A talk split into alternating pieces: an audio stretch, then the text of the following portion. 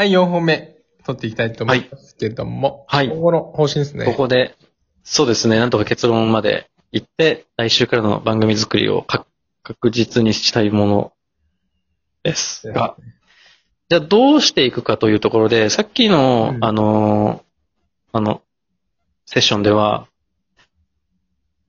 まあ私たちが喋りたいことをうん。喋っていくスタイルでいいんじゃないかというふうになりましたと。うん。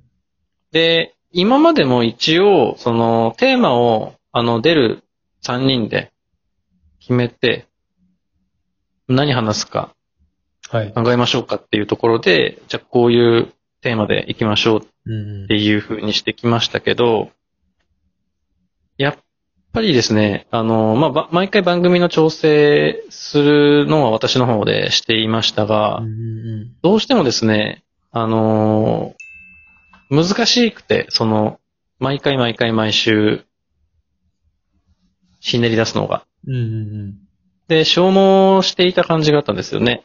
そもそも何のテーマを話したいのかっていうのをゼロから考えるのって結構大変でう。んうんで、そんな時に思いついたのが、まあ、あの、これもまた真似なんですけど、巷にあるニュース番組やバラエティ番組とかラジオ番組をの、ちょっとこう、やり方をパクって、うん。あの、新聞の記事を取り上げるみたいな手法なんですけど、例えば、その、今トレンドになっている、えーニュースやブログ、うんそれから出来事うん。っていうのの、ずーっとこう、に有名度を下げていって、また、うんあの、うんトレンドになりきってないけど、あの、メディアが取り上げた記事とか、うん。えっ、と、ブロガーが書いている内容とか、コラムニストが取り上げている出来事、うんみたいなことをちょっとこう、そんなにフューチャーされてないけど、それ気になるよねっていうのを毎週探していって、うんうん。それを、あの、記事を読んで、うん。こういうふうに、あの、考察されているらしいと。で、じゃあ実際どうなのかっていうのを調べたり、あるいは番組の中で、じゃあこれ、どう思いますっていうのを考えていく。まあ、いわゆる本当に喋りたい考えを残すという方向性になる番組の作り方。うんうん。しかもそれが自分たちの趣味から出てくるものだけじゃなくて、世の中のトレンドをちょっとこう追っていくような。まだ有名になりきってないけど、これから有名になりそうなものを取り上げるみたいな狙いとかもあったり。そんなやり方にするのはどうですかっていう、私からの案でした。うん。いいと思います。そうですね、さっき話したから。さっき話しちゃった。さっき収録前に話しちゃったからね。収録前に話して、あ、それいいねとか言ってたのがね、もう一回やるっていうのなんかね、できなかっ 反応薄い。そうそう。そうですね。で、なんかその、まあ、一個難しいのは、あの、やっぱり話したいことを喋るっていうのはそうなんですけど、やっぱり楽しく話したいじゃないですか。うん。で、そうは思ってても、ここ最近って、なんか興味のある真面目な話ばっかりを取り上げてたんで、ね。あんまり笑いが多くなかった回が多いですよね。そう。真面目な、あのでそのあの、うん。興味深いんだけどね。そうなんですよ。爆笑とか減ってたね。そうなんですよね。その辺の、こう、バランスは、なんかうまく取っていきたいところではうん。ありますよね。そうですね。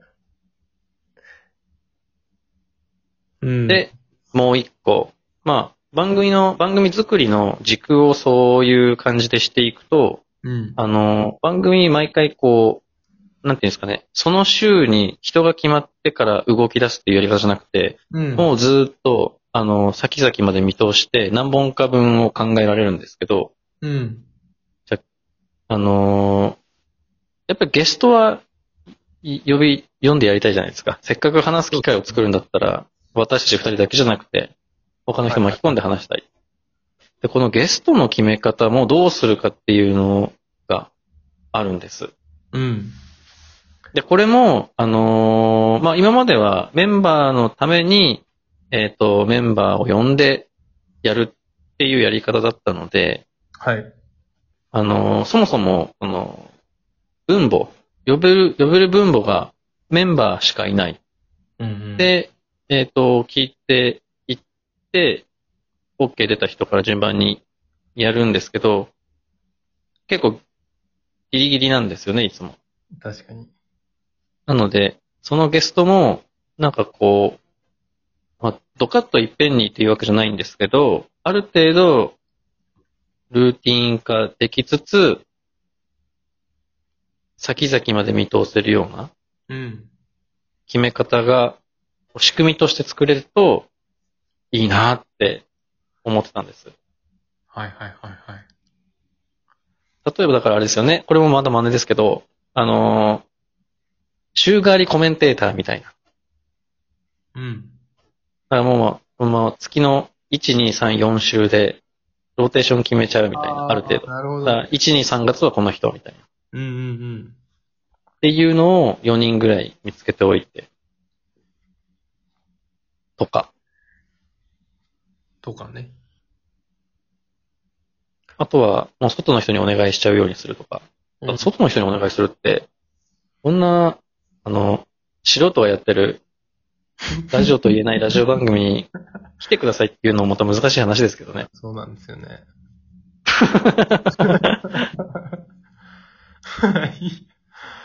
まあね。え、今回の収録、あれかな？?SNS で撮りましたって言わないにしようかな。うん、聞かせる内容でもないような気もして。あ、そうですね。今回のはまあまあ、まあ、ろ、ほんとね、ボイスレコーダーですね。そうですね。贅沢ですね。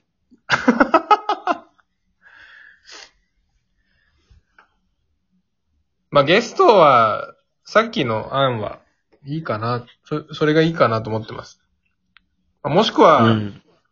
いいともの友達で繋いでいくあ、。しょうあ、なるほど、なるほど。それいいですね。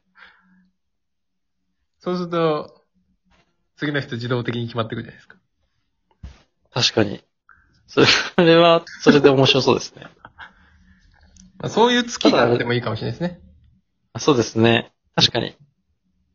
さただ、一個難しいのが、あれなんですよね。あの、顔を見合わせられる、一緒の部屋で撮るラジオだったらまだしも、いや、確かに。リモートで撮るのって知らない人同になっちゃうと結構やっぱ難しかったですよね。まあ、それが一つ笑いが少なかった理由もあるのかもしれないですけど、いや、確かにな。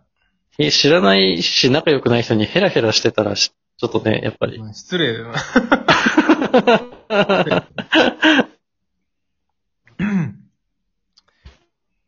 まあ、しうん、まあそうだよね。まあ、だそ、そうだよね。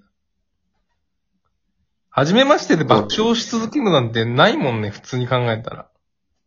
うん、あんまりラジオで爆笑するっていうのも聞いたことはないですからね。まあ私が聞いてないだけなのかもしれないですけど。うんうんうんうん爆笑するラジオってあります？うん。テレビ番組と違って。あんまないか。あんまないな。あんまりうん。ないっすよね。ないな。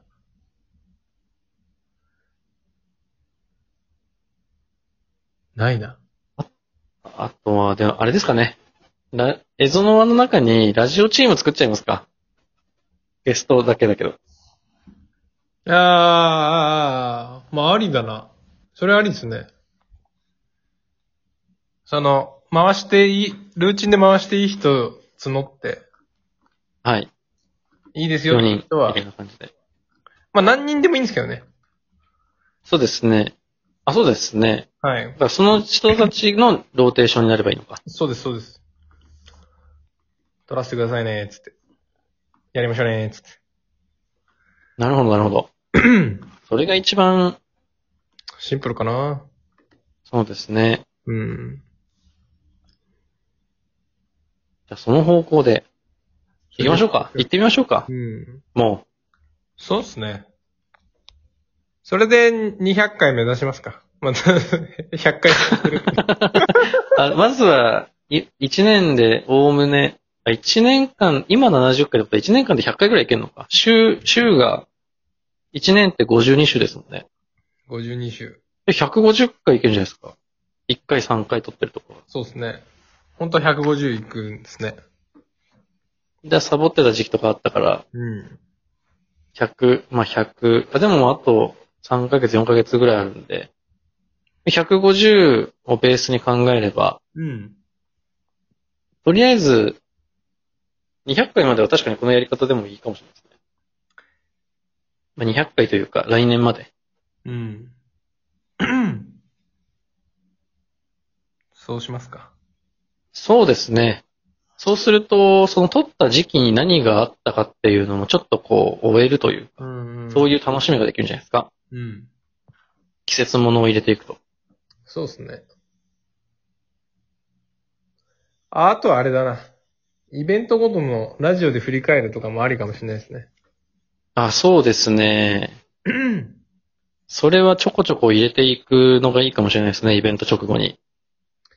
結構、なんだろうな、文章化する、イベントの内容を文章化するのって結構重たいですけど、言語化、あ、言葉にするのは、あれが良かった。入れちゃいますね。うん、できるんで、それも入れていきましょその日本う。だと。必ずばんイベントが終わったら一回撮る、イベントについて。うん。